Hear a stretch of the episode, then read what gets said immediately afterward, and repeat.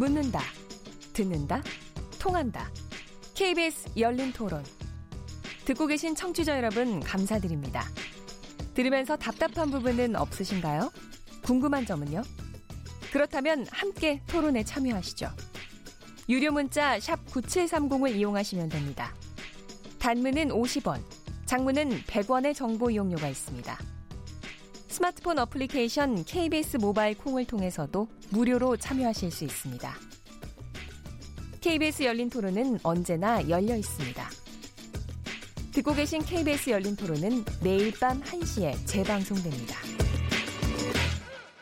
변한 건 없는 것 같아요. 어떤 사람 사회 시스템 속에서 구제받지 못했을 때 자기 의지와 상관없이 사고를 당했을 때가 인재라고 생각해요. 근데 의식이 제일 중요한 것 같아요. 사람 시민 의식이 제일 중요한 것 같고 무엇보다 니탓 내탓 하는 그런 분위기가 바뀌어야 되지 않나. 좀 변화하려고 노력은 하는 것 같은데 체감은 아직 안 되는 것 같아요. 최근에 일어났던 산불요. 그것도 인재라고 봐요. 건조한 것도 있었지만 그래도 대비를 좀 했으면 하는 생각이 저는 들더라고요. 안전에 대한 컨트롤 타워가 견고했으면 하는 그냥 무슨 일이 일어날 때마다 주먹구구식으로 이렇게 대처하지 말고 하나의 틀을 만들어서 그 안에서 체계적으로 관리하는 게 낫지 않을까 그런 생각이 좀 들기는 해요. 인제 사고 막 발생했던 거 생각해 보면은 막 이런 공장 같은데 불나고 막 이랬던 적도 많이 있는 것 같은데 관리하는 뭐 감독자나 이런 사람들의 좀 부주의 이런 게 있지 않았을까 싶긴 해요. 그래서 어떤 작업이나 이런 거 할 때 관리하는 뭐 이런 프로세스나 이런 게 좀 개선되면은 나아지지 않을까. 시스템은 정비가 잘 돼 있는데 그게 제대로 작동 안 하는 거 아니에요? 뭐 매뉴얼이 좀 부족하다든지 사고 난 이후에는 열심히들 잘 대응했죠. 근데 이제 사전적으로 미리 좀 조치를 취하거나 이런 것들이 있어야 되는데 그런 것들이 좀 문제였던 거죠. 제도권에서도 그거에 대해서 지금 입법 활동이라든지 그리고 시민사회 활동이라든지 지금 많은 노력을 했다고 했기 때문에 그 안전에 대한 분위기가 합치가 되어야지 안전한 대한민국을 만들 수 있다고 생각합니다.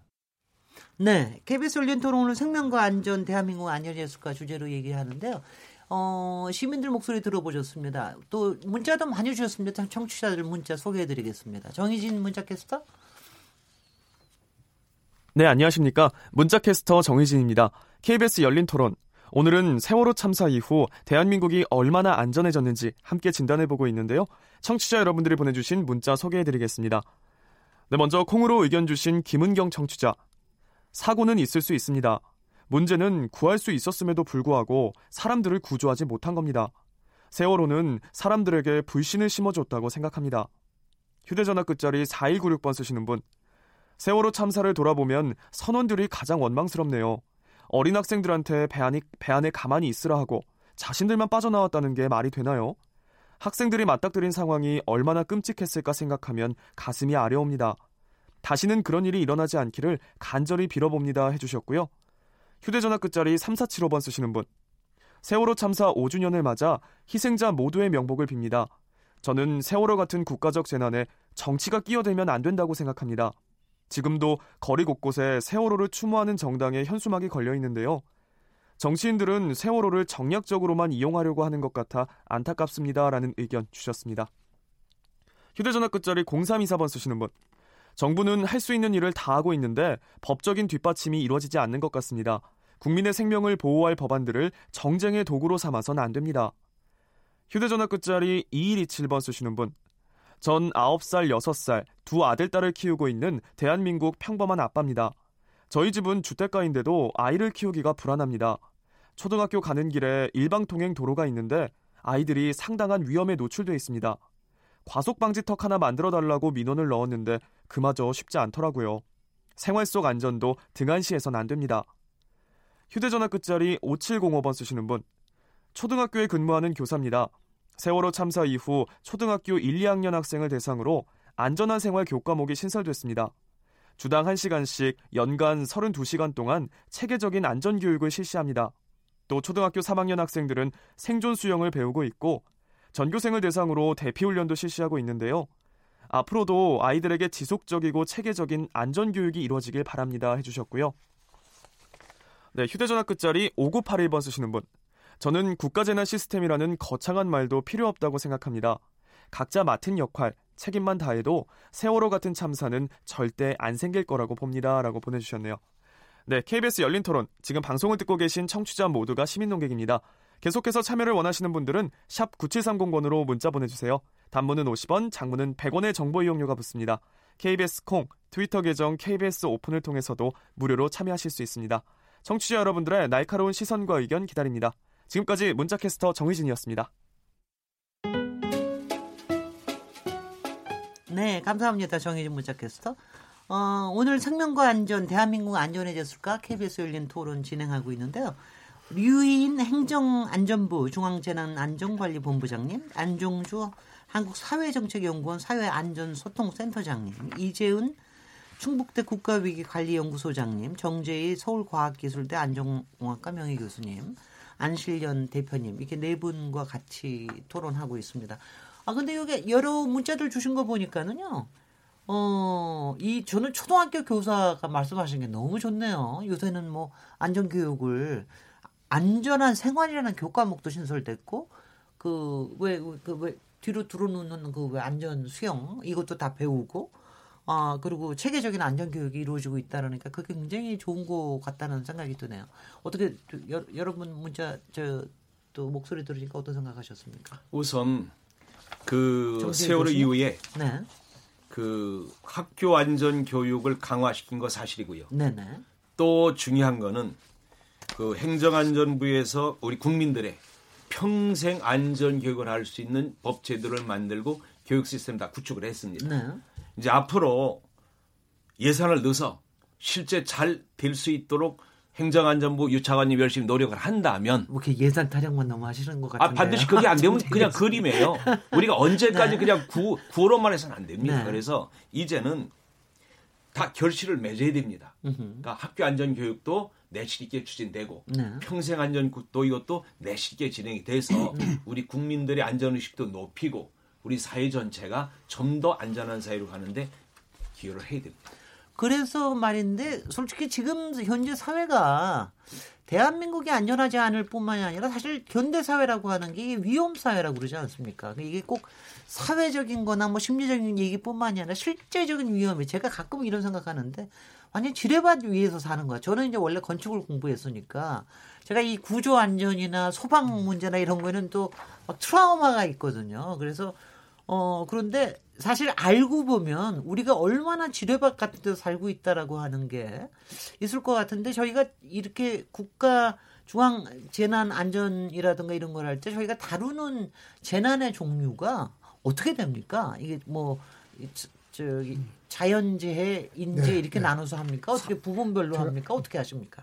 네, 안정주 센터장님 예, 하시죠. 예. 네, 네. 어, 지금 이제 에, 국민 안전 재난 기본법에 보면 이제 네. 자연 재난하고 사회 재난 이렇게 이야기를 하죠. 네. 사회 재난이 인재죠. 그러니까. 뭐 그렇죠. 인재라 네, 이제 저희들이 부르는 것이고. 네. 어, 그러니까 뭐 태풍이나 홍수나 지진 이런 것들은 이제 자연 재난이 되겠죠. 네. 그다음에 이제 화재라든지 네. 그다음에 우리 교통사고, 선박사고 이런 것들은 이제 사회 재난 이 네. 될 겁니다. 최근에는 미세먼지도 사회재난이 됐죠. 예, 그렇죠. 미세먼지도 사회 재난인데 황사는 또 자연 재난에 들어가 아. 그렇습니까? 예, 네네네. 그렇죠. 황사는 그렇습니다. 자연적인 현상이 생기니까. 네네. 그러니까 네. 이, 자, 좀, 이 전문가 아니면 좀 헷갈리게 돼 있습니다. 네. 아, 그러니까 결국 현대 사회는 그 특징적인 게 이제 과학 기술이 발전되니까 과학 기술 발전은 필수적으로 여러 가지 대형 그 사고를 부르게 돼 있습니다. 네. 어, 우리가 어, 어떤 학자는 이게 정상 사고다. 노말 액시던트 이렇게 하는데 비행기라든지 원전처럼 엄청나게 많은 부품이나 기술이 들어가는 것들은 그 중에 하나만 문제가 생겨도 대형 사고로 하거든요. 그렇습니다. 그래서 잘 정, 이 정상적으로 돌아가는 것 같은데도 큰 사고 생긴다. 그래서 정상 사고가 현대 사고의 특징이다. 이렇게 이야기를 하고 있습니다. 네. 어, 그래서 특히 이제 독일의 사회학자 루만 같은 경우는 현대 사회에서 위험을 피할 수가 없다.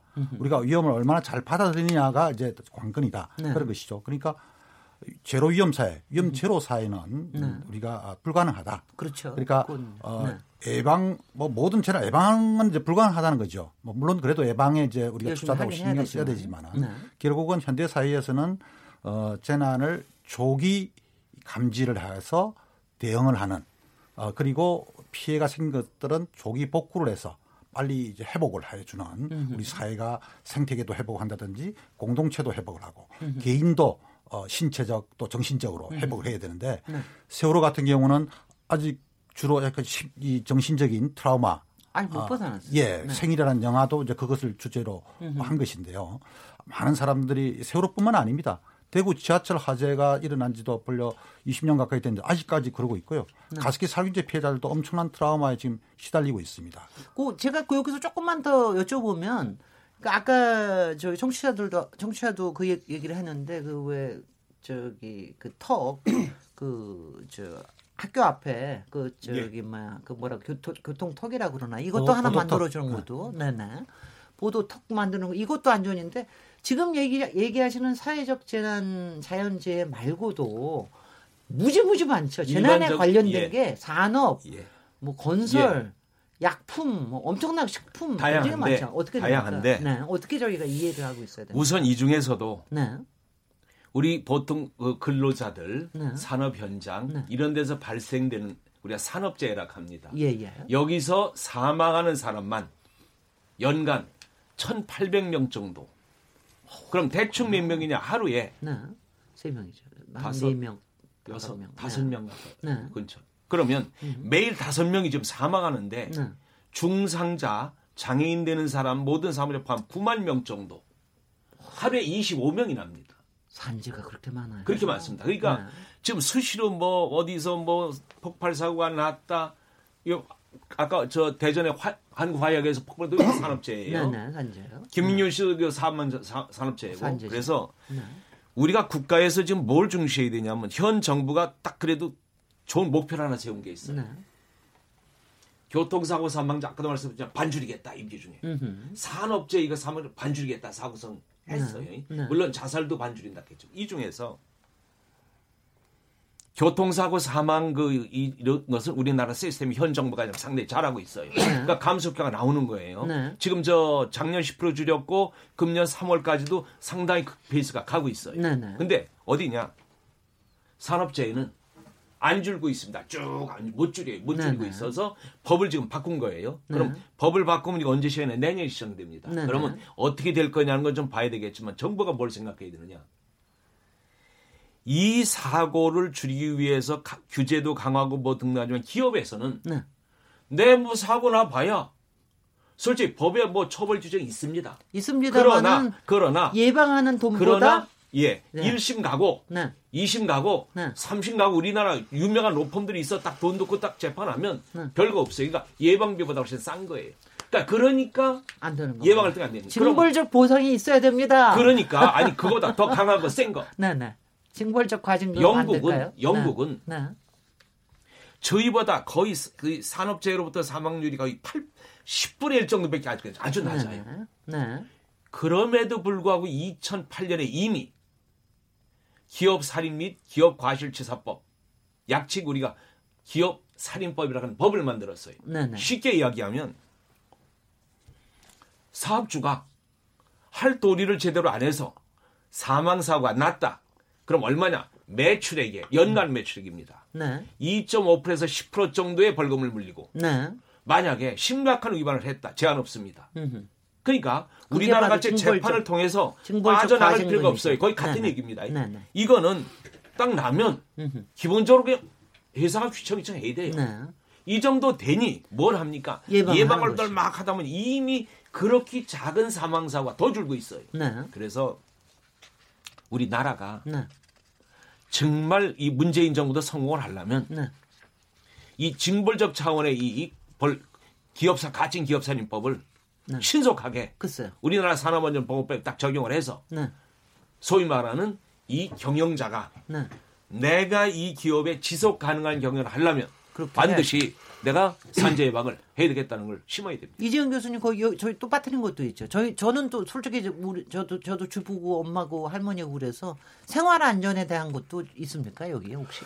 어, 저는 이제 그 좀 전에 인터뷰 네. 문자 캐스터 네네. 이- 읽어주시죠. 얘기하는 걸 보면서 우리 국민들에게 굉장히 정말 미안하다라는 생각이 네. 드는 거예요. 지금 정재희 교수님도 말씀하셨지만은 우리 사회의 그 사회 구조적인 불안전 요인들이 있기 때문에 네. 어떻게 보면 경제적 약자와 사회적 약자의 안전을 약탈해서 그걸 가지고 이익을 내는 구조거든요. 글쎄요. 이게 지난해만 해도 지지난해만 해도 벌써 1,800명, 음흠. 1,777명이 이제 산재 사고로 사망했고 중상자들까지 치면은 어 아까 이제 미안하다는 느낌이 드는 게 뭐냐면 학교에서 이렇게 생존 수영 배우고 안전한 생활 가르치고 정말 어, 손 들고 횡단보도 건너게 하고 이렇게 했는데 기업이나 공장에 들어가서는 네. 이 컨베이어 벨트 속에서 아차 실수하면 죽게 만드는 말이죠. 이, 이 구조. 그러니까 안전 시설이라든지 시스템 구축, 시스템 운영에 투자할 돈을 안 하고 그것을 생명값으로 싸게 치러버리는 거거든요. 네. 이게 이제 저는 안전 약탈 행위라고 보는 거거든요. 네, 네. 그런 속에서 우리 사회 경제가 지금 발전하고 있는데 아이들에게 그렇게 손 들고 지나가라 뭐 안전 교육 시킨다고 해서 이런 그 억울한 죽음들이 안 생겨날 수 있겠느냐. 그렇습니다. 그 얘기는 뭐냐면 이제는 이 경제적 약자, 사회적 약자 또 재난안전 취약계층의 안전을 위해서는 사회 구조적 변화가 절실하다라고 네. 보는 거거든요. 네. 그게 이제 지금 현재까지 보면은 국가 재난관리 시스템 개혁하고 혁신하고 해도 그 뒤편에서 우리가 모르는 사이에 수많은 생명들이 죽어가고 있거든요. 네. 그것도 어떤 책임이냐면 지가 못 나서. 지가 못 배워서, 지가 가난해서. 음. 그러다 보니까 밤에 일해야 되고 또 무리하게 일하다가 사고 당하고 결국은 또 지 탓으로 돌리는 거죠. 개인의 탓으로 돌리는데 이건 우리 사회가 이 안전 약탈을 통한 성장을 도모했던 사회이고 이 구조는 변함이 없다는 점을 저희가 정확하게 짚어야 됩니다. 지금 그 얘기 하시니까 저는 또 생각이 나는 게 여, 여기는 그 전문가가 안 계셔서 그런 것 같은데 저희가 다른 생명들한테도 못할 짓을 정말 많이 하고 있지 않습니까? 가령 뭐 메, 메르스 등 그렇지만 여러 가지 AI가 생기거나 뭐 또 구제역이 생기거나 그런 수많은 생명들을 그냥 저희가 그냥 죽여버리는 거로 저희가 하는데 근데 최근에 와서 사실 이 부분에 대한 방역 체계라든가 이런 것도 굉장히 많이 개선이 되고 있는 것 같아요. 이것도 사실은 재해 관리 문제죠. 예. 그렇죠. 그러니까 지금 저희가 얘기한 것 말고도 또 중앙재난안전관리본부에서 또 더 추가하실 거 있으십니까? 류임 아까. 어, 말씀하셨던 재난의 종류 말씀하셨는데 네, 뭐 법적 재난은 우리 재난 및 안전 관리 기본법에 말씀하신 대로 자, 자연 재난은 뭐뭐뭐 네. 사회 재난은 어떤 어떤 것들이 있다 이렇게 규정이 돼 있습니다. 그거 외에도 이렇게 말씀을 드릴까요? 제가 최초로 국가위관리 체계를 기획을 하고 최초로 정립하던 노무현 정부 시절에는 네. 국가 재난에 33개가 있었습니다. 예. 종류가. 네. 그 중에 13개는 우리가 이제 전통적인 안보라고 하는 군사 외교 음흠. 분야의 위기. 음흠. 11개는 음, 이제 자연 재난, 어, 재난 쪽이고 어, 자연 재난이든 인적 재난이든 11개가 그쪽에 종류가 있었고 나머지 9개는 이름하여 이제 국가 핵심 기반이라고 하는 인프라, 네. 국가 네. 긴- 인프라 분야의 에, 장애, 마비 이것도 이제 국가 위기로 선정을 했었는데 33개를 선정 관리했는데 최근에 보니까 네. 55개가 돼 있어요. 아우, 정말 저희가 살아있고 건강하다는 것만은 너무 감사할. 어, 우리 현대사의 위험이 네, 또 국가가 관리해야 될 네. 체계로서 관리해야 될 어, 재난의 종류가 이렇게 많다는 걸가 숫자가 보여준다 이렇게 말씀드리겠습니다. 네. 네. 그, 사실 이 어, 재난의 종류나 분류는 네. 그 저희가 굉장히 신중하게 접근을 해야 되거든요. 네. 근데 지금 보면 이제 재난 및 안전관리 기본법이 이 굉장히 얼렁뚱땅하게 2013년도에 다른 일로 개정을 하면서 어 아무런 설명 없이 기존의 자연재난, 인적재난, 국가 기반 체계 마비 재난이라는 게 네. 네. 자연재난하고 사회재난으로 통합이 돼 버렸어요. 그래요. 아무 설명 없이 네. 스리슬쩍. 아니 그리고 아니 그 부분에 저- 대해서- 제가요. 저도 지금 저거 하는 게 아니 구제역이나 이런 건 자연재난이냐, 저 인적 재난이냐 사실은 이렇게 됩니다. 이상하게 그 이상해요. 사회 재난이 아닌 재난이 어디 있습니까? 글쎄요. 모든 재난은 다 사회에서 발생하고 모든 재난은 다 사회에 영향을 미치는 거거든요. 네. 근데 지금 우리의 경우는 어 당시에 저도 그 사회적 참사 특조위자 자문위원으로 자문 의견을 낸 적도 있는데 네. 뭐냐면 이게 자연재난, 인적재난, 국가 핵심 기반 마비재난 해서 네. 유형화를 해나가고 거기에 적합한 대응 방안들이 나와줘야 되는데 그래서 그게 맞을 것 같아요. 이 사회재난이라는 뭉뚱그리는 말 한마디로 음흠. 이해하기 쉽죠. 네. 왜냐하면 모든 재난이 다 자연재난도 사회에 영향을 미치는 사회재난이기 때문에. 쉽게 이해는 되지만 그러다 보니까 적절하고 적합한 대응책이 안 나오는 겁니다. 네네. 아니 그래서 저도 여쭤 유인 본부장님께 여쭤보고 싶은 게 이 중앙재난안전관리본부라는 게 저희가 이제 이런 본부가 있다라는 걸 알게 될 때는 보통 사고가 났을 때만 알아요. 그때 노란 거 미색 옷 입고 다 나타나시니까. 그러니까 뭐 분명히 이게 사후 관리할 때는 굉장히 철통같이 열심히 잘 하시는 것 같은데. 그러니까 그 이후에 사실 거기 뭐 여러 가지 해서 이제 뭐 각기의 예방 체제로 가야 될 거 아닙니까? 근데 그거에 대한 관리도 하는 겁니까? 어떻게 되는 겁니까? 물론입니다. 저희 조직의 정식 공식적인 명칭은 네. 중앙안전관리본부가 아니라 재난안전관리본부고요. 네네. 행안부내 네네. 지금 중앙- 말씀하시는 중앙은 아마 중앙 그 재난안전- 제- 제- 재난안전대책본 예, 중대본이라고 하는 아 중대본. 예, 그걸 지금은 말씀하신 것 같고요. 지금 안전 중앙안전관리본부는 아니요 재난안전관리. 아 재난안전관리본부. 예. 네네. 이 재난안전관리본부에서 하는 그 영역은 재난의 네. 영역은 말씀하신 대로 대응 부분만이 아니고 또 네. 복구만이 아니고 네. 재난안전관리의 전 모든 단계라고 할 수 있는 예방, 대비, 대응, 복구 전 영역을 다 업무 영역으로 다루고 있습니다. 네. 예방의 예를 들든가 또 어, 예방은 주로 이제 정책과 제도로서 추구가 되고 어, 그런 업무적 성격을 갖는데 이 문재인 정부 들어서서 이 과거에 없었던 과거에 하지 않았던 예방적 조치들 예방적 조- 대책들의 몇 가지 예를 들으시면 재난안전관리본부가 어떤 일도 하는구나 이렇게 좀 이해가 되실 것 같아요. 네네. 잠깐, 얘기 좀 해주십시오. 예, 네네. 소개를 예를 들어주시죠. 네. 그 어, 재난이 났을 때 과거 경주 재전 지난 재난 아, 지진 때는 7분이 소요가 됐습니다. 네. 그러니까 국민들한테 경주에서 지진이 발생했습니다라는 문자를 긴급 재난 문자라고 하는 문자가 발송이 되는데 네네. 그게 재난 발생 시서부터 문자를 받을 때까지 7분이 소요가 됐는데 요번 포항 지진 때는 그것이 시간이 35초가 소요됐습니다. 예, 예. 이런 시스템을 만드는 거. 이건 평소에 음흠. 있을 수 있는 재난 상황에 운용될 수 있는 체계를 사전에 만들어 놓는 거. 이게 예방 업무입니다. 음. 그건. 좋- 좋- 그건 예, 좋은 것 같아요. 이런 거를 시스템을 만들어 냈고요. 네. 또 어, 과거에는 이런 산불이라든가 또는 풍수해로 인해서 큰 그 피해가 났을 때 특정 피해가 많이 난 지역을 특별 재난구역이요. 아이 다 아시네요. 아, 그리고 당연히 알아야죠. 우리 국민들 다 알고 있습니다. 그 특별 재난구역을 선포하는데 네. 기본 행정 단위를 기군 구로 해서 그러니까 네. 일개 군에서 어느 정도의 피해가 났느냐 그게 각 군별로 사전에 설정돼 있는 기준에 네. 도달했느냐 피해액이 도달하지 않았느냐를 갖고 선포하느냐 마느냐의 기준이 됐어요. 그러다 보니까 어떤 문제가 있냐면 군 내에 어떤 특정 면에는 어마어마한 피해가 났습니다. 그 옆에 면에는 공교롭게도 큰 피해가 없어요. 음. 여기는 뚝이 터지고 그럴 수 있습니다. 있을 수 있잖아요. 어, 그럴 수 있습니다. 이걸 군, 군 전체로 기준으로 삼다 보니까 음흠. 특정 면에 많은 피해가 났음에도 불구하고 예. 음. 거기 수 선포가 안. 돼요. 그러니까 너무 뭉뚱뭉뚱한 소리인 거죠. 이거를 현 정부 들어서 네. 읍면동으로 보다 세분화했습니다. 네, 네. 이런 제도를 만드는 것도 어. 예방 업무고요. 그 정교하게 하는 건 좋은 예. 일이죠. 네. 이제 또 이제 구체적인 걸 좀 한 시간을 주신다면 좀 설명을 드리면 자랑할 수 있게 해드릴게요. 예. 네.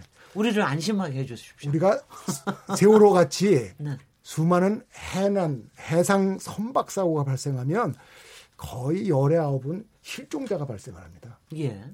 어부, 그렇죠. 어선이 그러던 낚싯배가 사고가 나든 이런 여객선 사고가 나면 반드시 실종자가 발생하는데 이 실종자 수색을 위해서 통상 해경 함정이 40여 척이 동원이 돼요. 네. 그리고 일주일간을 그 사고가 난 해역을 수색을 해서 이 실종자를 수- 찾아내는데 네. 최종적으로 일주일 지나도 못 찾는 경우도 많이 있고요. 그럴 수 있죠. 이런 것들이 반복적으로 계속이 되는데 계속되는데 그리고 거기에 따라서 국가의 이 재난 영장들이 투입되고 네. 이걸 조금 더 효율적으로 할 수 있는 방법이 없을까 음흠. 이런 고민을 평소에 하다가 네.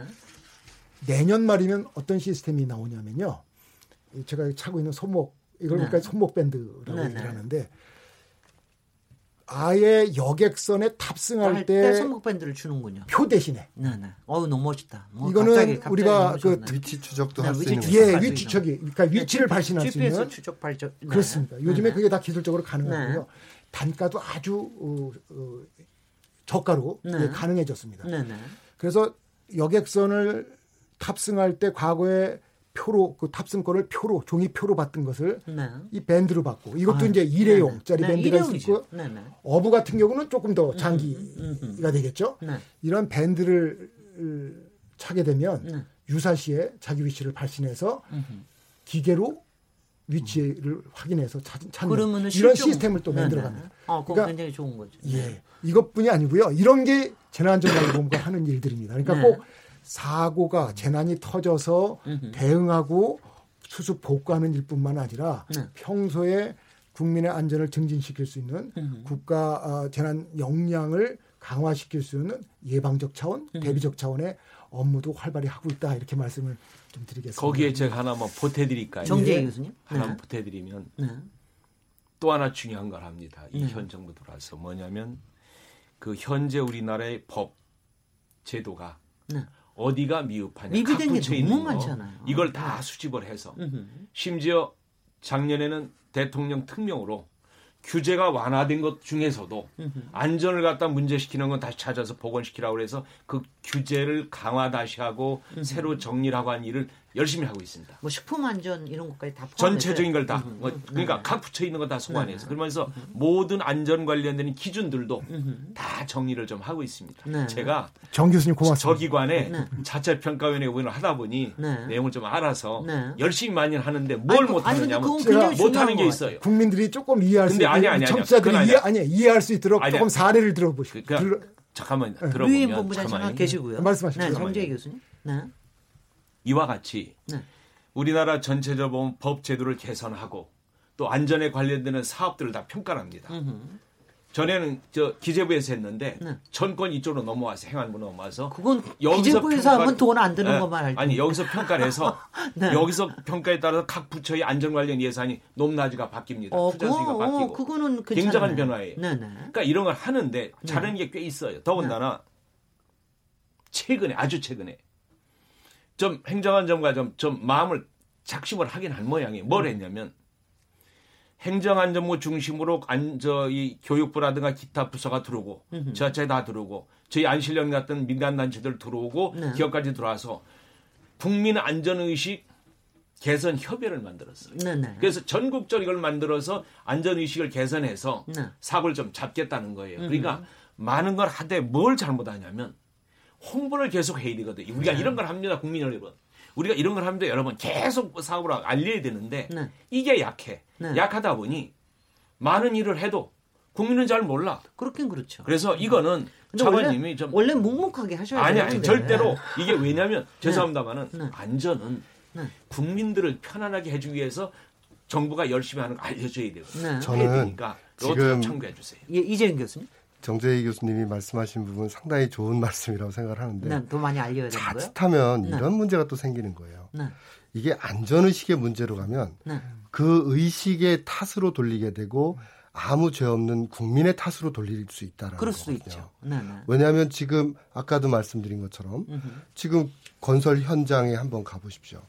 거기에 지금 안전이라는 게 사실 안자도 없습니다. 제가 세종시에 가장 어, 잘 정비가 된 건설 현장을 세종시 안전도시 위원장 자격으로 갔었는데 네. 거기도 떨어지면 죽는 거예요. 네. 그냥 이 철근 덩어리들이 박힌 채 그 위에서 왔다 갔다 하고 네. 그게 지금 우리 현실이거든요. 네.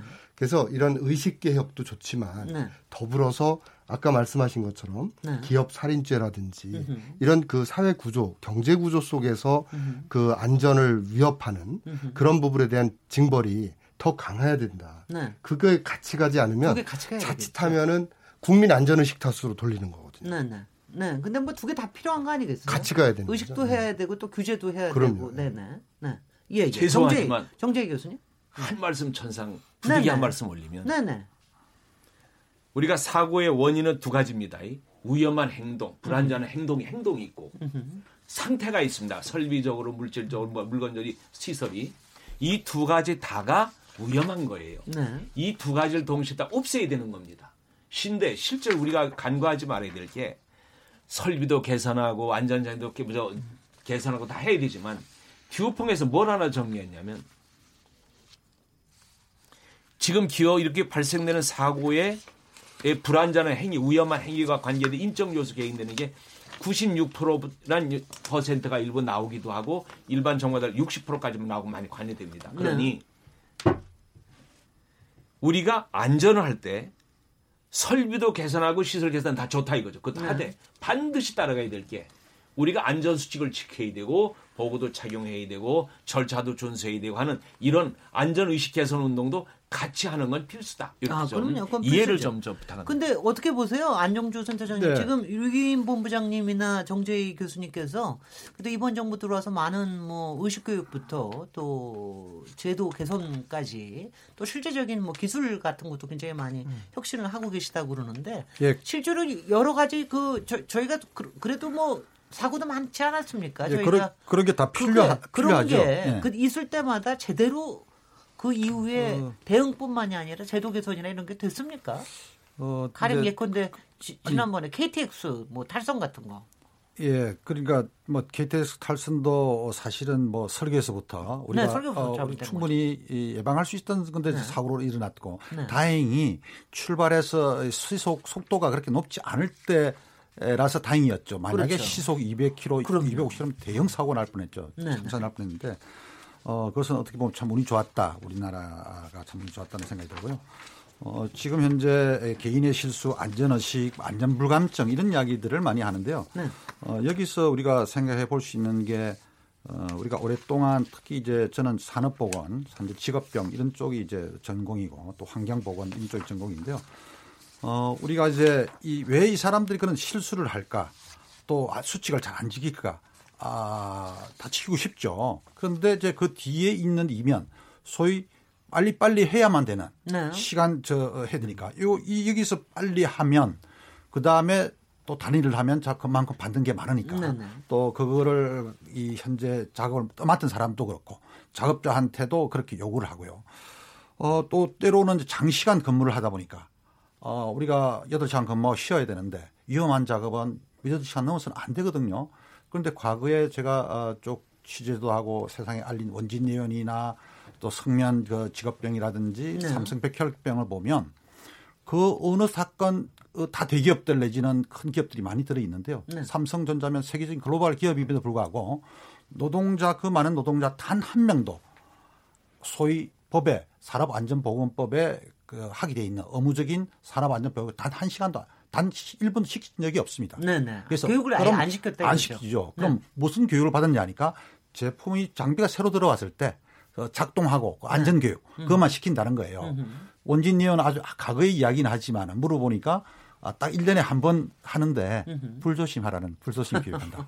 아 그리고 네. 이 사람들이 어떤 물질을 다루는지 어떻게 위험한지 이걸 아예 가르치지 않습니다. 네네. 그리고 위험한 작업을 하면서 어 소위 그 2인 1조도 안 시키고 또 12시간 또 심지어는 저 이 계속해서 네. 12시간 넘게 근무를 하고 예. 그러다 보니까 실수를 할 수밖에 없죠. 네네. 네. 그래서 이런 것들 이런 것들이 그 밑에 깔려 있다. 그러니까 그것들은 왜 그럼 그런 일이 벌어지느냐? 네. 그것은 소위 사업주가 네. 자기들 이익하고 관련돼 있습니다. 글쎄 말이죠. 그러니까 어 소위 이제 미국처럼 이제 이, 이 우리 이 징벌적 배상제라든지 네. 이런 걸 보면요.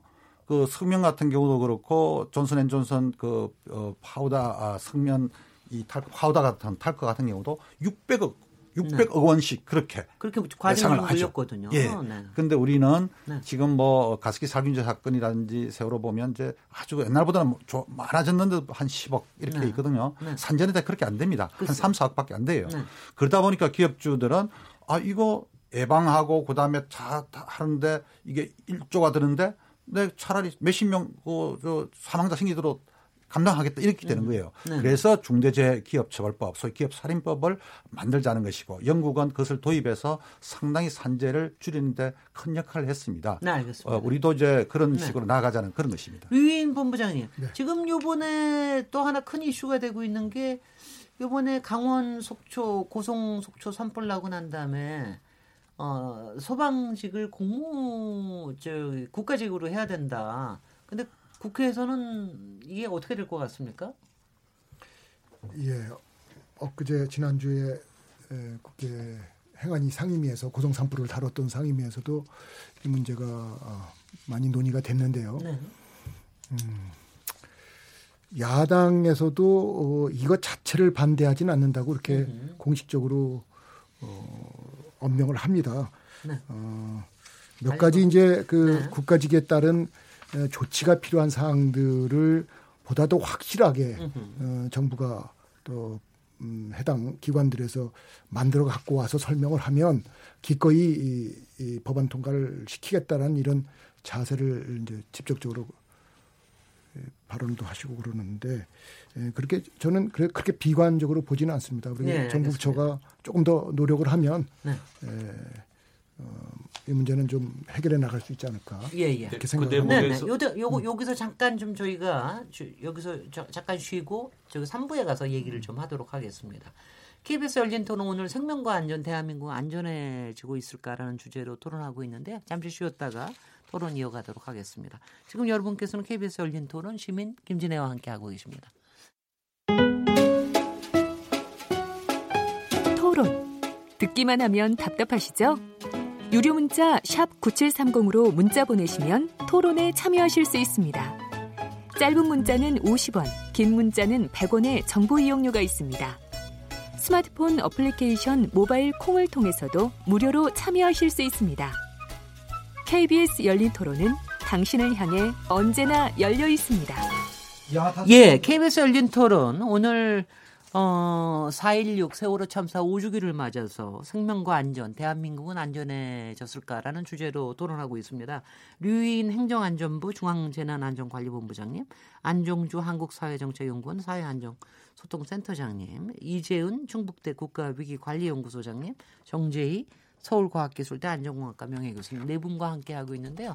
저희가 이 안전에 대해서 얘기를 해도 사실 얘기 별로 못했습니다. 근데도 어, 몇 번 안 나왔습니다. 그래서 저희가 좀 마무리를 좀 하기도 해야 되는데 그 전에 우리 청취자들이 보내주신 문자 몇 개 듣겠습니다. 청취자 문자 소개해 주십시오. 정희진 문자 캐스터.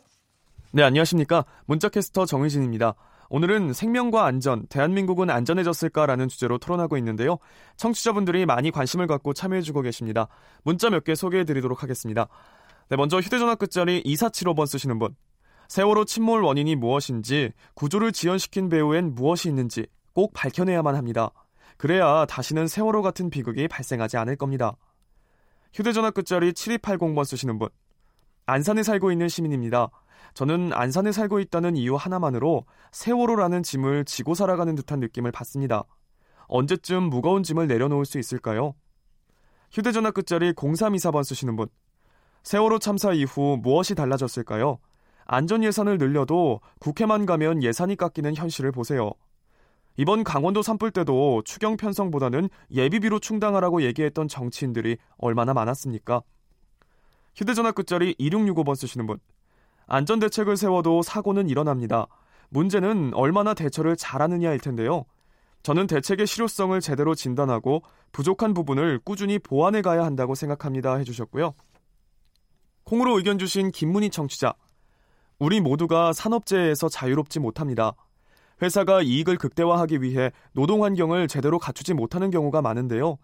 법의 사각지대가 발생하지 않도록 모든 산업재해를 사회적 재난으로 규정해야 합니다라는 의견 주셨습니다. 콩으로 의견 주신 별밤이라는 아이들을 쓰시는 분. 사람이 가장 우선시 돼야 하는데 항상 돈이 먼저라는 생각이 듭니다.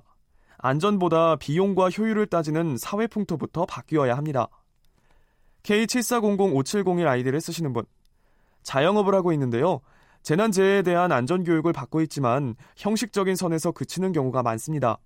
교육을 받는 사람들도 안전교육을 무시하는 경향이 많고요. 이런 문제부터 바로잡아야 할 것 같습니다. 라고 보내주셨네요. 네, KBS 열린 토론. 지금 방송을 듣고 계신 청취자 모두가 시민 농객입니다. 계속해서 청취자 여러분들의 날카로운 시선과 의견 기다리겠습니다. 지금까지 문자캐스터 정희진이었습니다. 네, 청취자 문자 들으니까 정말 또 굉장히 무거워지기도 하고 또 앞으로 해야 될 일도 굉장히 많다고 하는 생각이 드는데요. 제가 마지막 저기 20분을 제가 사실 여기서 얘기한 것보다 제가 좀 평소에 궁금했던 질문을 좀 한 가지 좀 드리고 싶은데요. 최근에 이제 정부의 역할 또 사회적 안전을 보장하려고 하는 이런 거에 정부의 역할을 굉장히 많이 강조하는 거는 굉장히 바람직하나 어 사실 우리의 많은 부분이 민간에서 일어나는 일들이 굉장히 많지 않습니까? 사실 저희가 민간이 차지하는 게 거의 90%인데 근데 우선은 이제 사고가 나고 나면은 국가에서 책임지라고 하는 이런 좀 가령 뭐 민간 병원에서 뭐 화재가 나도 그걸 국가에서 책임지라고 그러고 또 뭐 가령 뭐 이런 일들이 많아요. 근데 가령 이제 외국에서 보면은 일반 시민들이 자기네를 지켜야 될 게 굉장히 많아서 가령 눈이 오더라도 자기네 집 문 앞에서 눈 안 치우면은 거기 사고 나면 자기가 그 집주인이 책임지지 않습니다. 예. 이런 게 굉장히 이제 철저하게 돼 있는데 가령 세월호 같은 경우에도 제가 아직도 그 얘기는 못 들었어요.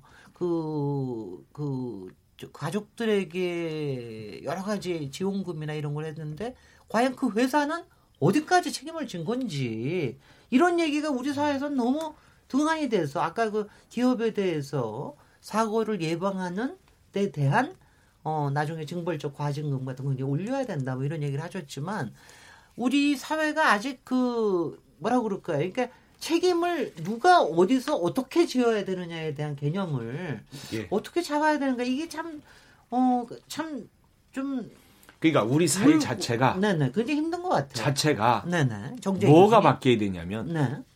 책임지는 사회로 가야 되거든요. 예. 책임의 정도도 자기의 위험, 리스크, 결국 이걸 사고 낸 결과에 따라서 충분히 받을 정도로 가야 되는데 네. 일단 어쩌다가 뭐 사고 내놓고 그리고는 쑥 빠지면 국가가 개입을 한다든가 이런 네네. 문제도 있다. 그건 그건 좋은 현상 아닙니다. 네네. 좋은 현상 아니고 그래서 첫째로 응당의 벌은 분명히 지고 책임도 져야 되지만 네. 하나 더 고려할 것은 음흠. 우리나라의 안전에 대한 이 처벌 규제의 정도가 너무 낮습니다. 음. 예를 들어 보면 죄송한 얘기지만 교통 범칙금이 네. 수준이 미국이나 유럽 쪽보다 우리가 훨씬 낮습니다. 10분의 1 정도밖에 안 예. 돼요. 그런데 네. 그런데 이게 모두가 다 벌칙금을 내는 건 아니거든요. 네. 내가 열심히 예방을 해서 안 하면 되거든요. 벌칙금이 확 올라가면 네. 거꾸로 더 지키게 됩니다. 네. 그러니 우리가 뭔 사회적인 타협을 할 게 뭐냐면 야 우리도 안전한 나라를 만들길 원하지? 않냐. 네네. 그럼 정부 보고도 이렇게 잘하라고 야단도 치고 그러면 우리는 어디까지 수용할 거냐. 네. 우리도 좀 더 책임을 좀 높여서 안전에 대한 벌칙금도 좀 상향하고 조정하고 네네. 그래서 좀 더 우리가 이 사회에서 안전을 알겠습니다. 잘 지키는 쪽으로 가도록 했으면 좋겠습니다. 네, 류인 본부장님도 얘기하실 게 있을 거든. 평소에 굉장히 딜레마 많이 느끼실 것 같아요. 예. 저도 우리 김민혜 사회자님 말씀대로 이 안전 사회로 가려면 각자 시민 각자의 안전 책임 의식 이걸 일본은 자조라고 얘기를 하던 아, 합니다. 그래요? 예, 예. 일본의 그 재난 일본은 원칙이 워낙 지진이 많기 때문에 원칙이 삼원칙이 있는데 네. 그 첫 번째 여기 자조, 그다음에 이제 public 공공 서비스로 들어가는 공조, 서로 돕는다는 서로 공짜의 삼조. 공조. 네, 예, 공조. 공조 라 합니다. 네네, 그래 공조 공조. 공조인데 네. 한자는 다르죠. 네. 이걸 삼조라 그러는데 그 중에 첫째가 이 자조입니다. 음. 우리 사회도 아까 말씀하신 것처럼 이 자조 부분이 조금 이제 자기 책임, 음, 네. 시민의 자기 책임 의식이 어느 정도 확립이 돼야지 진정한 어, 안전 사회로 갈 수 있다고 저희들은 생각을 하는데 네. 예, 문제는 일단 재난이 일어나서 큰 피해가 일어나면 어이 그러니까 거의 나락에 떨어지신 국민들을 국가가 어떻게 해서라도 붙들어 어, 어, 그럼요. 되는 역할, 네네. 기본적인 역할을 보다 더 이제 적극적으로 수행해야 된다는 건 지금 이제 이 정부 네. 최소한 이 정부하에서는 어, 기본적으로 음. 어, 작동이 됩니다. 다만 이 과정에서 보면 네. 일종의 이제 모럴 해저드라 그럴까요? 이런 부분도 또 어, 저희가 고민하지 않을 수 없는 게 현실이고요. 네. 사실은 아까 말씀하신 부분 중에 이제 재난의 사회 재난의 책임자 부분에 대해서는 그 책임, 그 물적 책임까지 형사적 책임뿐만 아니라 물적 책임까지 명확히 해줘야 이게 이제 어, 각 시스템들이 사회 안전에 관련된 시스템들이 각자의 역할을 하게 되는데 이 상황이 이렇다 보니까 정부가 먼저 어, 피해자에 대한 지원을 하고 나중에 이 책임자에 대해서 이제 구상권을 행사하는 그렇죠. 이런 방식으로 진행이 됩니다. 네네. 어, 아까 세월호 말씀하신 것도 당연히 그 청해진 해, 해운에 네. 이런 구상권 청구가 어, 지- 들어가 있는 있다고 알고 있고요. 네.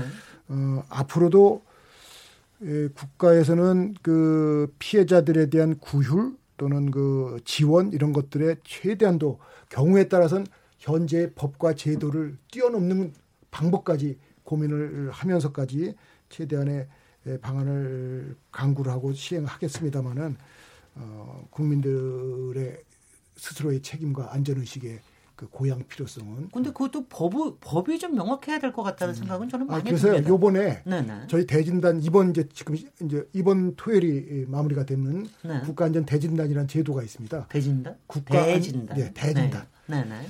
이게 올해 들어서 큰 변화를 이제 우리가 도입을 했는데 네. 어, 국, 공공기관이 점검하는 대상 수를 어, 공공시설에 한정하고 네. 작년까지만 해도 민간 시설에 국가 공공기관들이 점검하던 것을 이번에는 완전히 민간 책임으로 민간이 스스로 자율적으로 하도록 네. 그렇게 제도를 좀 바꿨습니다. 예, 예. 이렇게만 맡겨놓으면 음흠. 또 우리가 안심할 수 없죠. 네. 우리 각각 우리가 음. 안전을 우선시하지 않은 우리 현실 속에서 민간의 자율 책임이라는 게 어느 정도 이게 기능할지 이 의문시 되기 때문에 네. 이것을 조금 더 강제할 수 있는 또 다른 제도도 같이 도입을 했습니다. 그렇게 뭐냐면 그게, 네. 그 아주 엄정한 체크리스트를 저희가 민간 전문가들과 함께 개발을 해서 이 체크리스트를 갖고 민간 업자가 시설주가 건물주가 안전 부분을 체크를 한 다음에 그 점검 결과를 자기 시설 현관에 네. 입구에 게시토록 한 겁니다. 글쎄 말이죠. 그게 이제 그런 게 필요할 것 같아요. 특히 네. 소방이라든가 화재 관련된 이렇게 놓으면. 그 자기가 점검한 결과와 다른 네. 만약에 에, 사고 조사가 나온다 그러면 네. 이제는 형사뿐만 아니라 도의적 책임까지 사회적 이것까지 같이 지게 됩니다. 그래서 글쎄요. 이런 제도를 요번에 이제 도입을 했다는 점을 말씀을 드리고요. 그 이게 이제 민간의 그 자기 책임을 조금 더 네네. 어, 제도화해서 강화하고자 하는 그런 고민의 네, 결과다 이렇게. 말씀드리겠습니다. 안종조 센터장님. 예. 어, 좀 전에 저 일본의 어떤 재난에 대응 그런 원칙 3조, 네. 어, 이제 자조, 공조, 공조 했는데 이것을 자조, 호조, 공조 이렇게 또 합니다. 호조가 뭡니까? 호조는 서로 돕는다는 거죠. 아하, 예, 그래서 어, 재난이 생기거나 어떤 큰 대- 사고가 생겼을 때 자기 스스로 대피하고 피난하는 요령들을 해서 어, 자기 스스로 돕는다는 것입니다. 그다음에 호조는 예를 들어서 자기가 장애인이다, 노약자다 하면 잘 대피를 못하니까 네. 지진이라든지 이번 이제 산불처럼 그러면 가장 이 우리가 소방관이나 국가, 우리가 국가 갈 때까지 시간이 많이 걸리거든요. 어, 그리고 구석구석까지 다 갈 수가 없으니까 바로 옆에 있는 아래 위층에 있거나 인근에 서로 잘 아는 이웃이 서로 돕는다는 뜻입니다. 예, 예. 그것이 호조고 나머지 그리고 평소에 연락 시스템까지 다 만들어 놓는 거죠. 그렇죠. 네. 예, 우리는 아직까지 그렇게까지는 돼 있지 않습니다만 앞으로 이제 그런 식으로 이제 저희들이 이제 방향을 나아가야 되고요. 그다음에 마지막으로 이제 특히 재난 같은 경우는 공공기관이나 정부 네. 어, 이게 이제 공조가 되겠는데 그, 그 말이면 일본 사람들은 참 말 잘 듣잖아요. 위에서, 저, 저, 저, 정부에서 하라 그러면 그거 그대로 따라서 하는 건 정말 부러운데 바로 그게 공조죠. 예, 그런데 지금 현재 지금 저 질문이 과연 그 이런 저 재난이나 사고 때 이 정부가 모두 다 책임져야 되느냐 뭐 네. 이런 부분인데 일본도 제가 2월 달에 이제 구마모 2016년도 대지진이 나서 수천이 네. 죽은 이제 구마모토 현청에 가서 이제 지진을 갖다가 저희들이 이제 브리핑을 받고 이제 질문을 던졌는데 네. 거기도 비슷한 문제가 극빈청에 대해서는 주거를 어, 바로 어, 집을 지어서 이렇게 해주는데 네네. 민간 구역으로. 주택에 관해서는 임시 그 거주 시설은 해주지만은 네네. 그 연구 시설을 해주지는 않습니다. 네네. 지금 우리가 포항에서 그런 문제를 겪고 있는데 포항에서 그렇고 지금 예, 이제 예. 강원 강원 강원도 산불 산불했을 때 겪고 이제 지금 그 문제 예, 임시 거주 시설은. 우리가 신속하게 우리는 뭐. 체육관에 뭐 이렇게 집단 수용하고 하는데 그렇게 하지는 않고 어, 일본은 그렇게 하고 있는데 역시 이제 그 부분은 네. 어, 개인 사, 어, 사유 재산이기 때문에 민간 재보험이나 이런 걸 들도록 해요. 그래서 네. 일본도 구마모토 대지진이 일어나고 난 뒤에는 이런 그이재 민간 재보험에 드는 사람이 부쩍 늘었답니다. 네. 그런데 그것도 한 2, 3년 지나버리니까 다시 쑥 떨어졌다는 거예요. 그래서 우리도 앞으로는 어, 이런 그 보험 그리고 조금 소득이 낮은 사람들에 대해서는 보험을 들 때 정부가 조금 보조를 해주고 중산층 이상은. 그냥 이런 체제. 그 재난에 대비해서 특히 그런 지역에 지역에 있는 분들 그리고 네, 지금 그- 포항 지진 얘기 나와셔서 그런데 포- 얼마 전에 왜 포항 지진의 원인이 그 지열 발전소 공사 때문에 생겼다는 그, 이- 그, 그 발표되지 않았습니까? 그럼 만약 그렇다면 그 참그 그걸 민간 회사가 포항 지역 개발한 거죠. 민간에서 한 건데 그걸 정부에서 물론 정부 돈도 해줬으니까 정부도 100억씩 돈이. 거기 그러니까. 그걸 어떻게 나중에 그걸 하느냐 이거 아 굉장히 골치 아픈 문제였겠더라고요. 그게- 예, 그래서 이제 지금 현재 이 정부가 책임 확실한 것은 정부가 돈을 줘야 되지만은 네. 민간의 책임이 거의 확실한 것은 어, 민간이 이 여러 가지 손 손해 배상 보상을 해줘야 되는데 잘다안 해준 망했던데요. 잘안다 하려고 망- 합니다. 다- 다 망- 예, 그게 이제 액수가 네네. 많고 그러면 네. 가스기 살균제 3사도 어, 하- 그렇게 오래 세월을 이제 4년 5년 동안 하다가 요즘 일부 회사만 지금 네. 어, 그렇게 하고 있는데 그러다 보니까 이 사람들이 생활도 어렵고 여러 가지 곤란에 처하니까 이 국가가 그냥 가만히 있을 수는 없잖아요. 네. 그래서 긴급 지원 형태의 그냥 치료비라든지 아, 긴급 이런 아주 자그마한 돈 액수 한 몇천만 원 정도의 그런 식의 이제 피해 구제를 해줍니다. 네. 어, 구제해 준 돈은 다시 이제 물론 기업에 이제 구상을 이제 해야 하는 되겠죠. 하는 잠깐만요. 것이고요. 예, 예. 정재희 말씀드리기 교수님. 정말 네네. 죄송하지만 네. 이번 강원 산불 같이 정말 어이없게 갑자기 건물이 소실됐다. 네. 그런 경우는 지금 1,400만 원 정도 보상을 하면서 나머지 융자로 이제 커버를 하는데 1,300만 원이요. 네, 1,300. 근데 문제는 네. 융자는 빚입니다. 다 빚이죠. 그러니까 빚더미 안 난 거예요. 그래서 네. 제가 분명히 좀 저 건의드리지만 국회 좀 나서서. 이 보상을 좀 현수적으로 현실화 좀 시키고 네. 소급 입법을 해서 강원 산불 피해자한테 좀 적용시키고 네. 또 하나 중요한 거는 이겁 지금 산불 예방 관리나 네. 산불 진화를 전부 서- 산림청이 맡고 있습니다. 네. 근데 이번에도 나타났지만 이거 산불 진화는 누가 잘하느냐? 소방청에서 맡아서 하면 됩니다. 그러니까 네. 뭘 관리야 짜겠냐면 업무를 평소에서는 평소에는 살림청이 해야죠. 산림청 예방 네, 관리는 해야죠. 하고 네. 산불 진화는 이거는 소방청으로 넘기고 아예 한 말씀 더 드리면 아니 아니 평소에도 조그만 산불 같은 거 진화하는 거 뭐 그건 그렇게 하더라도. 또 더 중요한 굉장히 거는 많이 하고 계세요, 평소에도. 예, 더 중요한 거는 뭐냐면 아니 하나만 더 하나. 뭐냐면 우리가 소방직을 국가직으로 하작하니까 지금 국회에서 일부 이견이 나오는 게 뭐냐면 예산을 어떻게 확보할 거냐를 걱정을 해요. 네. 우리가 예산은 국민의 안전을 위해서 소방직 국가화 시키는 것이 지금 균형이 균형을 맞춘다는 모든 네. 면에서 맞다고 하면 일단 시켜놓고 예산을 맞춰가면 되는 거예요. 그래서 신속하게 네. 알겠습니다. 소방직 국가화는 시켰으면 네. 좋겠습니다. 짧게 얘기하시고 저희가 마무리해야 되기 때문에 아, 유리인 그, 예. 고성 산불 이번 동해안 산불에 이 주택이 파손된 소실된 분들에 대한 그 부분에 대한 국가 지원을 1,300만 원으로 얘기를 하셨는데 에, 이거 분명히 좀 말씀을 드리면 이 1,300만 원은 주택 복구비가 아니고요. 주 과거에 이제 자연재난 음, 풍수해라든가 가뭄이라든가 뭐 하여튼 어, 이런 경우에 집을 잃으신 분들한테 당장 어떻게 먹고 자고 할 일종의 구호비죠. 그렇습니다. 네, 네. 그러니까 주거비라는 주거 지원비입니다. 주거 지원비. 네. 일단 뭐 호텔이나 여관에 가셔서라도 옷도 사 입고 식사라도 좀 하시라는 그런 정도의 이, 이- 그런 의미의 성격의 이 돈이고요. 주거에 관한 거는 이번에 그 일단은 그 연수원이라든가 마을회관이라든가 이건 다 이런 데- 임시 조치다. 예, 임시 조치로 들어갔고 바로 한 달 내에 조립식 주택이 7.3평짜리 조립식 주택이 원하시는 분들은 다 제공이 되고 네. 그걸 원하시지 않는 분들은 연수원 같은 데를 아, 임대주택 네. 임대주택을 2년까지 제공을 합니다. 예, 예. 이 조립식 주택도 2년까지 제공하고 그러면 본인의 파손된 손실된 가구는 어떻게 할 거냐? 예.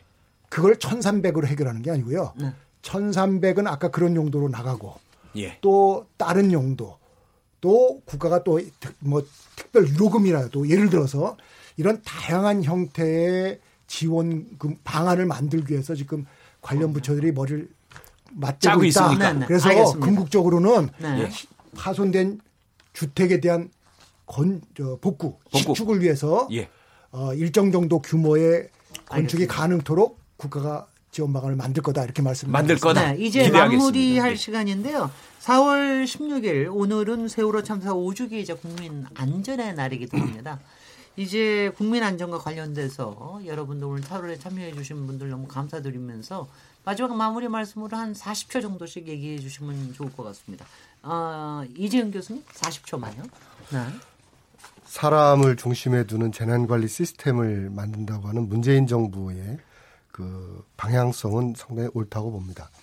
지금 세월호 참사 이후에 어, 우리 사회가 어, 나아지고는 있지만 안전 분야에서 나아지고 있는 있지만은 아직도 어, 위기관리 선진국 수준까지는 좀 멀었다. 네.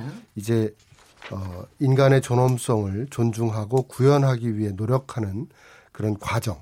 그게 위기관리라는 것을 어, 정확하게 파악하고 네. 이제 새로운 정책들을 좀더 구체적으로 만들어 나갈 시점이다라고 말씀드리고 싶습니다. 네, 정재 교수님. 우리나라 산재 예방 예산이 들어가는 게 한 3천억 대입니다. 거기에 국가 예산이 100억밖에 안 들어갑니다. 천억 대 정도는 넣어도 되는데 안 됩니다. 그래서 전 부탁한데 국가 예산 충분히 넣고 예방기금 늘려서 안전 관련된 모든 예산을 대폭 확대해서 네. 실질적으로 문재인 정부가 안전한 나라 만들기에 성공하길 진심으로 기대합니다. 안종주 센터장님. 예. 어, 안전은 생명입니다. 아, 생명은 인권입니다. 아, 무엇보다 우선하는 가치죠. 어, 그래서 이 안전은 우리가 안심 사회로 나아가는 어, 우리가 시발점이자 기초가 됩니다.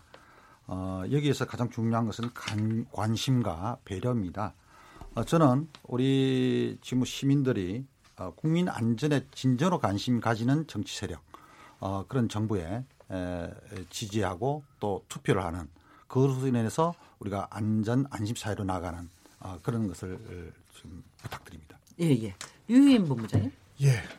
마지막 기회를 빌어서 오늘 5년이 지났지만 여전히 세월호 사고가 남긴 상처로 고통을 겪고 계실 희생자와 유가족 그리고 피해자분들에게 이 자리를 빌어 위로의 말씀을 드립니다. 다시는 이와 같은 슬픔이 없도록 하는 것이 남겨진 우리의 과제라고 생각이 됩니다. 문재인 정부는 이 국가 사회의 안전을 위해서 국가의 관련 정책과 제도 또 각종 시설 기반 그리고 각종 점검과 진단, 단속, 마지막으로 국민 시민들의 안전의식 제고를 통한 안전문화 형성을 위해서 네 가지 축에서 어, 모든 방안을 강구해서 적극적으로 추진해 나가겠다는 말씀을 다짐 삼아 말씀을 드립니다. 네, 이상입니다. 고맙습니다. 아, 오늘 4.16 세월호 참사 5주기 저희가 국민 안전의 날인데 참 오늘 공교롭게도 파리에서 어, 큰 화재가 난 노틀담 성당이 거의 한 3분의 2가 탔어요. 그러니까 선진국이라고 하는 데서도 재난은 날 수가 있다. 어, 거기도 저 여러 가지 안전 관리가 제대로 안 됐던 게 아닌가 하는 생각이 드는데요. 그래서 여러 가지 더 다짐하게 됩니다. 오늘 토론에 참석해 주신 류인 행정안전부 중앙재난안전관리본부장님, 안종주 한국사회정책연구원 사회안전소통센터장님, 이재은 충북대 국가위기관리연구소장님, 정재희 서울과학기술대 안전공학과 명예교수님 네 분께 감사드리고요. 저는 내일 7시 20분에 다시 돌아오겠습니다. 감사합니다. 감사합니다. 감사합니다.